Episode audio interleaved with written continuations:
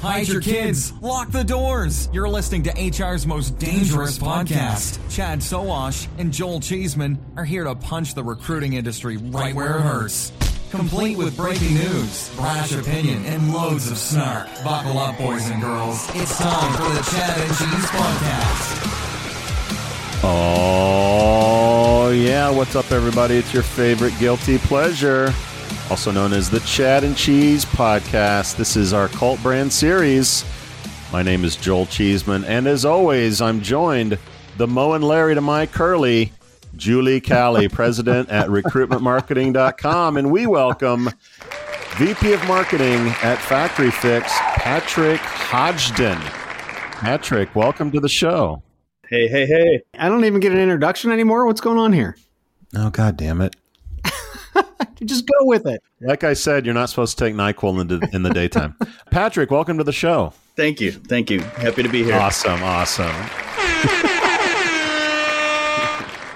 Uh, okay, no more. You did read the fine print on the Nyquil, right? You're not supposed to like you know heavy equipment, operating heavy equipment, or podcast. That, that, that you read that, right? Yeah, so I, I'm I'm a little under the weather to say the least. I don't know if you can tell. I'm I'm on enough uh, Tylenol to to mask it, but Chad and I were talking beforehand and said, "Hey, should should I just do this? Or do you need to go back to bed?" And I said, "You know what? The the guys at the guys and gals at Factory Fix are such big fans of the Chad and Cheese podcast. Like, there's no way they're going to stand for just one of us coming on the show. So, Patrick, you get both of us, or maybe one and a half because I'm on. Well, it's even better because you got Julie here.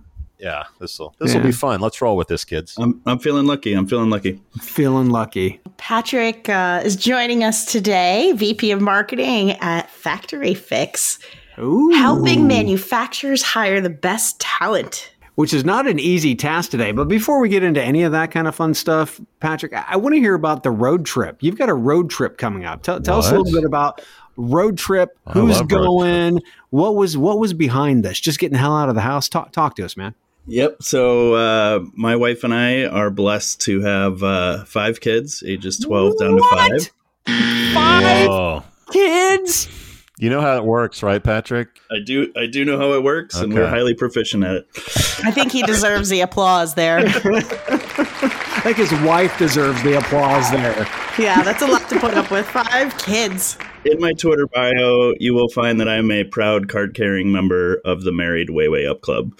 So yes, uh, I'll do all credit to my wife. But uh, yes, we are going to throw the family in the minivan, and we are going to drive out west uh, from Minnesota, where we're based, to South Dakota for a couple days, and then down to Colorado Springs uh, for the balance of uh, next week. And the plan originally was to come home after that, uh, but uh, my wife and I were watching the last couple episodes of This Is Us, and she said, "You know what? We really need to go see my family in Florida." They're up in Pensacola in the Panhandle, and I said, "Okay, well, we're not doing two road trips; we're doing one big one." And so we are going from Minnesota out to Colorado, then down to Florida and back. So 16 states in 17 days. Uh, should Patrick, be, you got you got this way you got this backwards, bruh. You're supposed to go to Florida in the winter and go to Minnesota in the summer. You you reversed it, dude. Exactly, exactly. I've got a more important question. Do, does she make you watch This Is Us? Uh, no, it's been it's been our show for a while. I've enjoyed it, so it was Okay. it was it was good. So sad it's over. Yeah, well, every commercial I see, it's like they're trying to make you cry just on the commercial. I'm like, nah, I'm not into that. I don't need that. Yep. I thought I wouldn't cry. I cry every time I watched it. I was like, I can handle this. It's just a show. No, no, no. No. Tears in a box of Not so much. Okay, so it's it's really good storytelling. It's really good storytelling. Patrick is a softie, and today we are going to be talking about storytelling. And, and that being said, before we get into storytelling, really quick, give us a, a quick glimpse into Factory Fix and what do you do there? Yeah, so we are a manufacturing talent platform, and uh, we combine the power of our talent network, which now has over 411,327 skilled pros with a profile, uh, most of which probably don't have a LinkedIn profile or any other profile online. Good Uh, point. so hard hard to find those workers, and uh, we match that up with a manufacturing specific recruiting platform uh, that uses both uh, automation and screening capabilities, as well as our talent text uh, text messaging service uh, to get get engaged with those ca- candidates right when they are interested in your job. So you get that interview scheduled in hours instead of days. So, so tell us. We're, we're going to talk about storytelling today. Tell us what's your definition of storytelling. What's that actually mean to you? Yeah. So for, for me, it's using the power of a narrative to communicate a message. And so, from a marketing standpoint, um, I come from, I, I, guess you could call it the the, the Donald Miller School of Story Brand, um, but that was really my first foray into it uh, six years ago to kind of learn strategic narrative and storytelling in the marketing space. And uh, the main thrust of it is that you want to make your customer the hero of the story. It's not your product. And so, uh, good Star Wars analogy is most technology companies want to tell you about the lightsaber they created, how many features it has, why it's the best weapon, et cetera, et cetera. Mm-hmm. And in reality, you want to position the story as your customer is Luke Skywalker. You want to position your company as the guide, you know, Obi Wan Kenobi say, and you're handing them a piece of technology that allows them to go accomplish their mission and achieve success. And your Schwartz is as big as mine. Sorry, sorry, sorry. I couldn't, I couldn't resist. I, I, had it on mute there for a second because I was laughing so hard at his comments. We can record the laughs; those are always good. Way to bring Spaceballs into the storytelling. That's what we do here on the chat. Yeah, what, which streaming service is that on, Joel? well, I love that you you talked about storytelling, brand storytelling.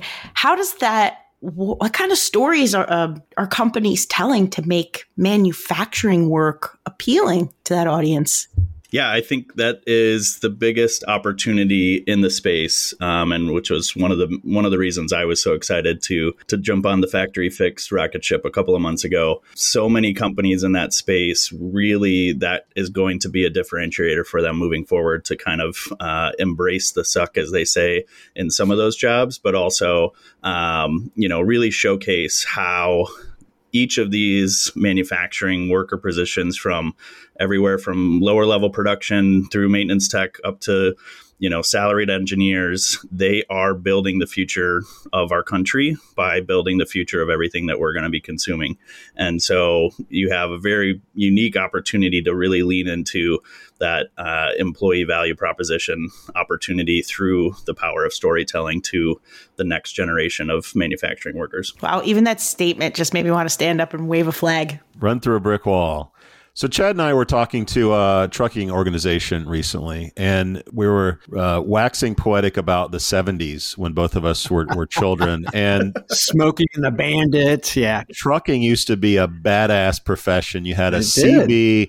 you had yep. a monkey in the passenger seat. Got to see the had, country. Yeah, I mean, you had uh, you know Camaros and Trans Ams on the road. Is does manufacturing lack those kinds of stories, those kinds of icons, and and how do we get that back? Or can we? Yeah, I, I think so. I think you know the the quintessential example is is Mike Rowe's Dirty Jobs, obviously, but yes, I, I think peeling back the onion and showing you know what those jobs entailed, the people behind them, and then where you know where those products or those parts of future products go you know how they're used in everyday life and and you know as technology continues to to evolve and um, get cooler and cooler, those the, the the things that we're making, you know, get even more important, and and some of those stories um, become even more compelling as well. Well, even more technical skill wise, right? So, I mean, you're talking to an entirely different audience than what we used to talk.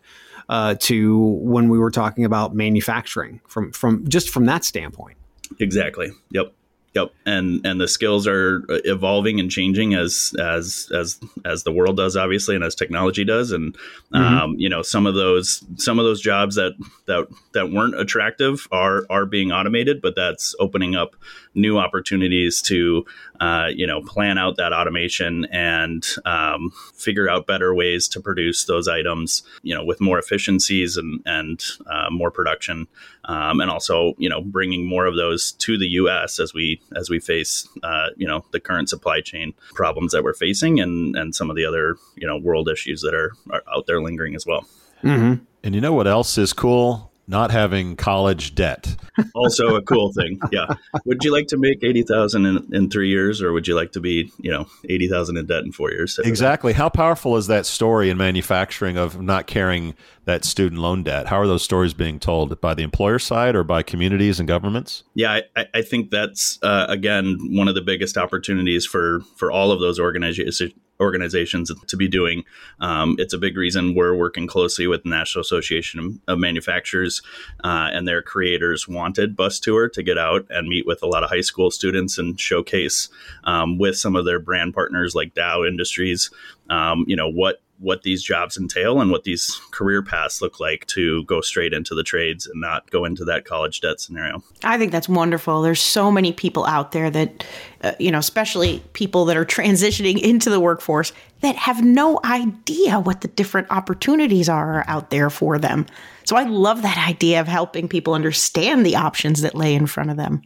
Yep. Yeah. Exactly. So let's let's talk a little bit about experience and and step back and let's talk about how you actually got into storytelling and let's talk about some of those stories you were able to tell and how how did those unfold. Really got into it uh, back in 2016. I was I was in the HR tech space uh, for a hot minute with a small software company down in Orlando, Florida called Riptide Software, and uh, they were big in the military training space think you know the the video game that the marines practice playing warfare on like a five year 50 million dollar project and they wanted to take the training analytics that they had built uh, into the enterprise space and uh, had not really ever done traditional sales and marketing, uh, having been in the military space. And so I had stumbled upon uh, Donald Miller's story brand and took the online workshop uh, to kind of get trained into that system. And then I started following a lot of uh, people that were working on storytelling and strategic narrative. Uh, in the B2B tech space, um, Andy Raskin being one, and then uh, ultimately the uh, the the team of David Cancel and Dave Gerhardt over at Drift uh, up in Boston being being another one, and um, really understood the power of you know the strategic narrative being an unlock in the marketing space to attract customers to your product um, by making them the hero of the story and, and how you were enabling and equipping them to achieve the success that they needed. So, from uh, my time at Riptide, uh, I actually started the, the Chief Learning Officer podcast at that time, uh, way back in 2016. Um, met my friend James Carbary, who uh, runs Sweetfish Media, and they do podcast production and content uh, for B2B brands. And so he helped me put that podcast together and was able to uh, immediately connect with a lot of Fortune 500 brands like Sears and General Mills and Home Depot um, and have their leaning, learning leaders, their chief learning officers, or their uh, directors of learning on the podcast to tell their stories uh, from the learning space and connect with potential customers um, for Riptide at that time. And so have taken those lessons. Um, and then uh, soon after I left, uh, Riptide started consulting and kind of turned turned it into a half day workshop that I called Story Sprints. And so, working with founders in the startup space uh, to really kind of unlock the potential of strategic narrative and, and, and messaging um, for their brands. And so, from there, ended up uh, bouncing around in the tech space for a few years and then moved back to uh, to Minnesota. And um, just a couple months ago, uh, was introduced into the opportunity at Factory Fix. And so, very excited to get back into the HR tech space. I think there's just, you know, I'm, preaching to the choir here, but there's uh, so much opportunity uh, in the space to uh, to do more with storytelling and to help these employer brands um, really tell their stories to engage their workers. It's like in the pre the prehistoric age, right? I mean, that's HR tech. I mean, we we're so far behind everybody else. Yep. Yeah, and I, I, I, recently came from the furniture space, which uh, on the retail side is is not is is in a very similar position. yeah, I'd imagine. You mentioned you mentioned podcasting, which many would think is sort of a progressive way uh, to market. What uh, are there success stories or interesting case studies of companies that you guys work with that are branding themselves, whether it be social media or, or via mobile? Like, what are companies doing? Uh, what mediums are they using and platforms?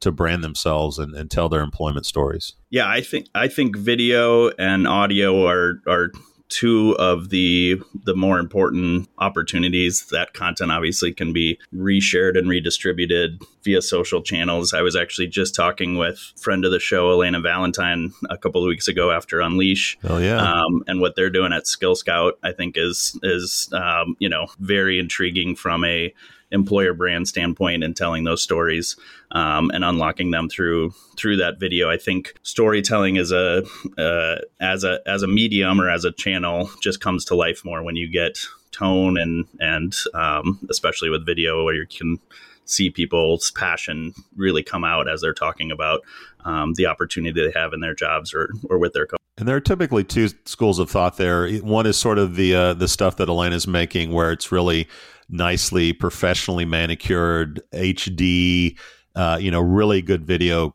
quality. And then there's the hey, turn your phone on and and uh, you know TikTok, do a dance on TikTok, yep. right? So like, where do you think uh, manufacturing companies are are falling on? Are they doing the more off the cuff TikTok stuff, or are they more like digging into real professional content? Uh, it probably leans more professional. I think you know in the manufacturing space, um, we've got some uh, we've got some influencers um, that are you know more savvy with the social media, but they're few and far between. And and the ones that are doing it are standing out very quickly and very fast because they're the only ones uh, using those mediums. And um, you know, the, I think the the biggest thing is not enough manufacturing companies, you know, are convinced that this will work. And so, you know, they don't have the budget, they don't have somebody that actually owns it, and they're just trying to do, you know, uh, they're they're they're more trying to check a box than you know create a media company or you know have more aspirational goals in terms of we're going to create really engaging content not what my friend james uh, carbary likes to call commodity content right that nice. that every brand can can crank out and and check a box on. Yep. And it looks like ev- what everybody else does. It's boring and inauthentic. Yeah, you, you swap the logos out and it's the same video, right? Yep. Yep. Well, I think recently hearing someone say like there there's always an audience for something. Uh, and it's a matter of like you get your story out there, and if it really speaks to the type of people that you're looking for, that's all that matters. It doesn't matter if the whole world likes your beautifully produced video. Does the audience that you're trying to reach like it and care about it? And I think like video is so empowering with that now. I cannot believe some of the things my son watches on YouTube. Like I'll see, I'm like, what are you watching? Like this repetitive motion of something. And there's this word now. It's satisfying. Uh, like, oh, it's so satisfying to just watch this thing happen or this machine run or the, this paint mix. And I, I feel like there's great opportunity in that. Is it, do you see that uh, any of the brands that you're working with are trying to tell stories out of what they're creating um, and trying to reach those audience that find the just the satisfaction in what's being made, or is it always a brand story um, and its impact on the world? No, I, I think you you hit the nail on the head. Like showing what is being created and and how it's made, which you know we had as a uh, or I had as a TV show growing up in the late '90s, early aughts. You know, I think there is a huge opportunity to to showcase more of you know what is actually being produced and where it fits in, um, whether it's you know a completed a completed product or a, or a piece of a bigger product. You know, I think there's there's a huge opportunity there, and for sure, you know, my kids are the same. They you know they they don't want to be professional athletes; they want to be YouTube stars, and they want to be entertained and satisfied uh, watching those different YouTube videos or the you know the TikToks. I think there's a lot of, of content on TikTok that is that same type of type of content. Greetings from Evergreen Podcasts. We're rolling out a listener survey and we want to hear from you.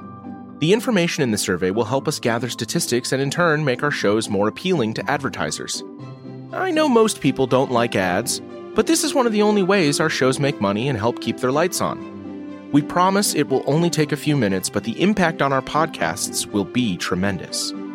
As a token of our appreciation, we'll randomly select one lucky participant each month to win an exclusive merchandise package from Evergreen Podcasts.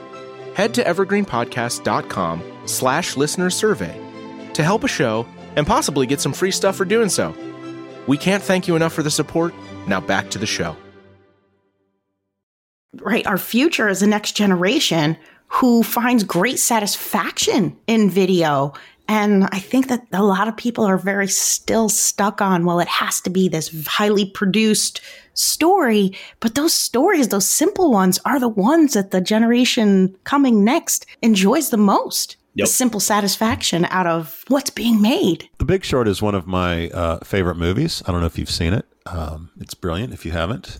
anyway, uh, Christian Bale plays a character named Michael Burry. Uh, and Michael Burry is a real person who said recently, and I quote, the U.S. labor market is about to be sliced in half, with blue collar workers remaining a sought after commodity, while white collar workers uh, see job losses and falling wages. Would you disagree with that or agree? And if you agree, how is that going to change the landscape for branding in manufacturing? Yeah, I think the the the biggest challenge is where those where that next generation of of manufacturing workers is going to come from. We're four people all talking on a podcast today. We're not we're not going to be signing up to go to go work in a factory tomorrow. And you know, part of that comes from how we were raised and a lot of us had parents or grandparents that were blue collar workers that worked really hard so that their kids or grandkids could be white collar workers. And I think you have, we've been missing a generation, so to speak, of that pipeline growing. And so that's going to be the big unlocked is what we were talking about earlier the juxtaposition and the storytelling of the college path or the trade path and understanding that this can be a great career for you and truly unlock the American dream. And so we're trying to kind of reignite that. Do you see more companies like thinking about how do we get white collar workers into the trades? Like, are there, is there messaging around, you know, hey, sitting on a keyboard all day might not be that exciting to everybody. Here's an option uh, outside of that. Are companies thinking about that and, and doing that? I, I don't think the companies are yet. I do think that there are a lot of people that, especially over the last couple of years, have reevaluated where they're spending a majority of their time. And I think a lot of people realized how much how much they love working with their hands and not just sitting and staring at a screen. Yeah. And so Mhm. you have some of them dabbling with maybe it's a side hustle building furniture, something you know uh, in that vein. Um, but there could you know potentially be those that want to you know make that more of a full time thing. But I don't think you know at least I haven't seen in my short time jumping back into the uh, into the manufacturing space. Um, haven't seen that yet. Potential opportunity down the road. being ha- having a military background whenever i see companies say that they are quote unquote veteran friendly or they want to hire veterans or whatever smoke they're throwing at us right uh, you can see through the the actual marketing they're using actors and clip art. I mean you, you can you can see and feel that it's not authentic right? I would assume that you can probably say the exact same thing about the trades. You put a, a, a, pipe in somebody's hand and not you joel uh, in somebody's hand and a wrench right? And it's like anybody can be a plumber. Well that that's that's just not the case. So when it comes to those types of situations how are you are you working with uh, your, your, your clients at all and helping them and try to navigate past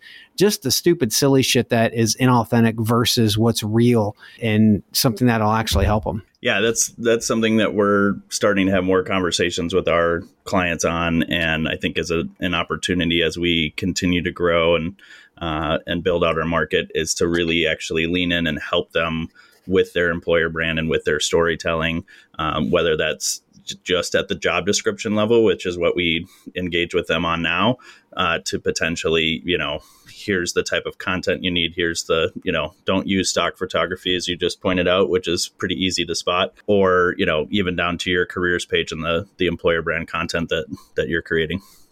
Talk about the job description real quick. How do you, how can you impact the job description with good storytelling yeah, I think a big opportunity there is cutting back on all of the computer generated uh, standard requirements. And, you know, a lot of that comes down to the company level and, and how much, uh, how much autonomy the hiring managers have to, to edit and change those. But a, a lot of these job descriptions still say, hey, you need a college degree. And it's like, well, do you really need a college degree?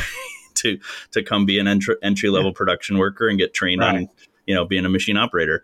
Um, and so i think there's there's opportunities one to to take stuff out that doesn't need to be in there and then two to be in a much more conversational tone and and you know infuse some of that storytelling of you know you will be our next machine operator uh, and this job is very important because you know xyz and here's how you fit into the broader you know company ecosystem and and where this job is important in that production line. I mean i'm fascinated by listening to both the need for companies to tell better stories. And i think it's wonderful that you're helping them do that because i think that's a big struggle that people have. They're like i don't know why i can't get anybody. Well question to you real quick though. When, when it comes to job descriptions and storytelling and i mean this is the base data point that is used by all of these systems that are out there to match candidates, to be able to distribute and target candidates, right? So, can you talk a little bit about your experience with job descriptions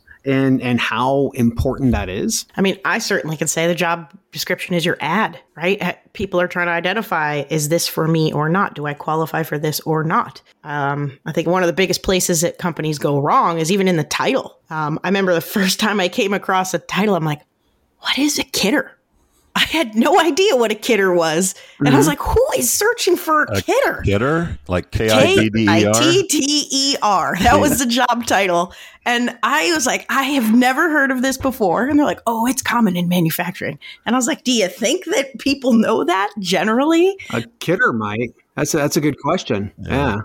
Uh, do you get that often, Patrick? Like titles that yes. are very strange? Give me a few. I want to hear some of the fun ones. Uh, yeah, the team was just talking about a good one. It was it was basically a forklift operator, but it had it, it might as well have said NASCAR driver or something crazy. It was just like they, they were trying to get so creative on it it's one of the things we have to coach our clients on. It's like, you know, you're actually, you think this is going to stand out, but it actually is just going to hurt you in terms of, you know, people understanding what it is and also it being distributed and, and shown to the right people searching for, for, you know, what it truly is. And so a lot of, a lot of times we have to kind of help, help our clients normalize uh, some of those uh, more creative job titles where they where they think that is going to you know be the difference maker in in getting more applicants.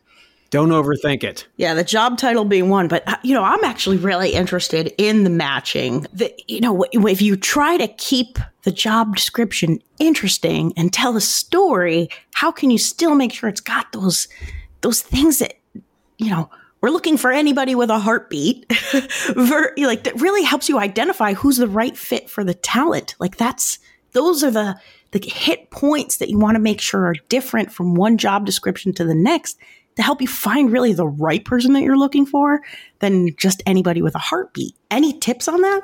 Yeah, I think uh, you know for us, we found a lot of success uh, with our platform using the pre-screening questions. So once uh, we you know match a match a candidate, they pass kind of the resume and skills matching algorithm. Um, we then actually send customized uh, screening questions that our that our client actually writes, and th- those are actually sometimes even more valuable than than the resume and skill matching because we can ask specifically, hey, have you worked on this type of machine before? Have you worked, you know, if you're hiring in food production, do you have experience in food production or, uh, you know, or is it just other manufacturing?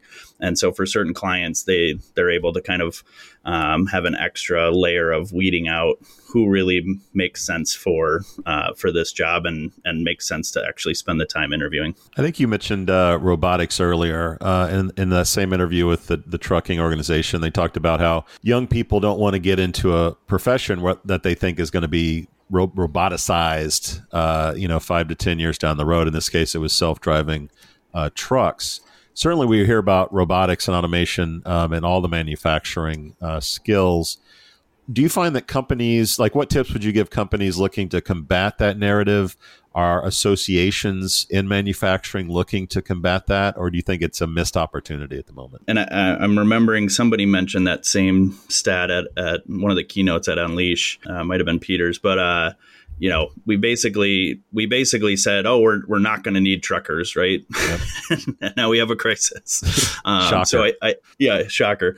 Um, so I, I do think it it it happens at the highest level. Partnering with the National Association of Manufacturers, I think their newest stat is we have between now and 2030, we have four million jobs to fill And so getting that message out there and really hammering that home and being able to tell the story around that of, you know, there are a lot of jobs that become careers uh, available to you. And, um, you know, they're not being automated away. And, and so then the next layer of that is actually showcasing the new jobs alongside the the automation and the robots and the cool uh, new tech that that you're able to uh, to leverage uh, in that production. I think is the is the next layer to that. And by the way, there's no way a robot's getting into my house to fix my plumbing.